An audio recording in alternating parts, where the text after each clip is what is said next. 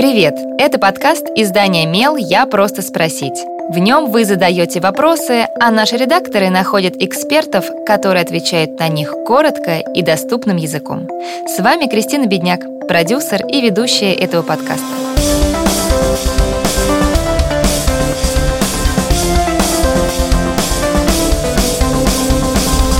Подростки взрослеют и формируются по-разному. Иногда те, у кого это происходит быстрее, начинают сравнивать себя с друзьями и подругами, заставляя их чувствовать себя неловко. Что делать подростку, которому некомфортно обсуждать свое тело с другими?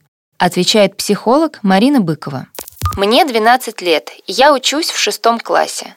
Моя лучшая подруга в последний месяц начала постоянно сравнивать мою фигуру и грудь со своей. Я прошу ее не обсуждать мое тело, но она раз в неделю все равно это делает. Я хочу с ней дружить, но и слушать это мне неприятно. В подростковом возрасте мы начинаем сравнивать себя с другими и оценивать свои и чужие данные. Если вас задевают комментарии других в свой адрес, Обязательно скажите об этом. Спокойно и без эмоций. Очень важно объяснить, что эта тема не для обсуждения. Если вашей подруге очень хочется обсудить вашу физическую форму, можно спросить ее, почему ее так волнует эта тема. Еще не лишним будет подумать, почему именно вас так задевают эти комментарии. Отстаивание своих личных границ — это ограничение внешнего вторжения — если вас сравнивают с другими, причем в любую сторону, важно понимать, что в целом это сравнение ни о чем не говорит.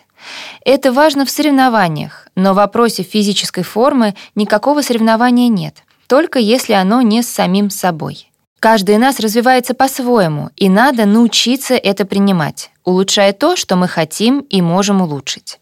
Конечно же, дружба подразумевает общение на личные темы но и в дружеском общении существуют границы. Друзья могут говорить друг с другом о том, что им неприятно. Это один из способов укрепления отношений. Но в них очень просто перейти грань дозволенного и случайно обидеть другого человека. Поэтому очень важно выяснить, где эта грань.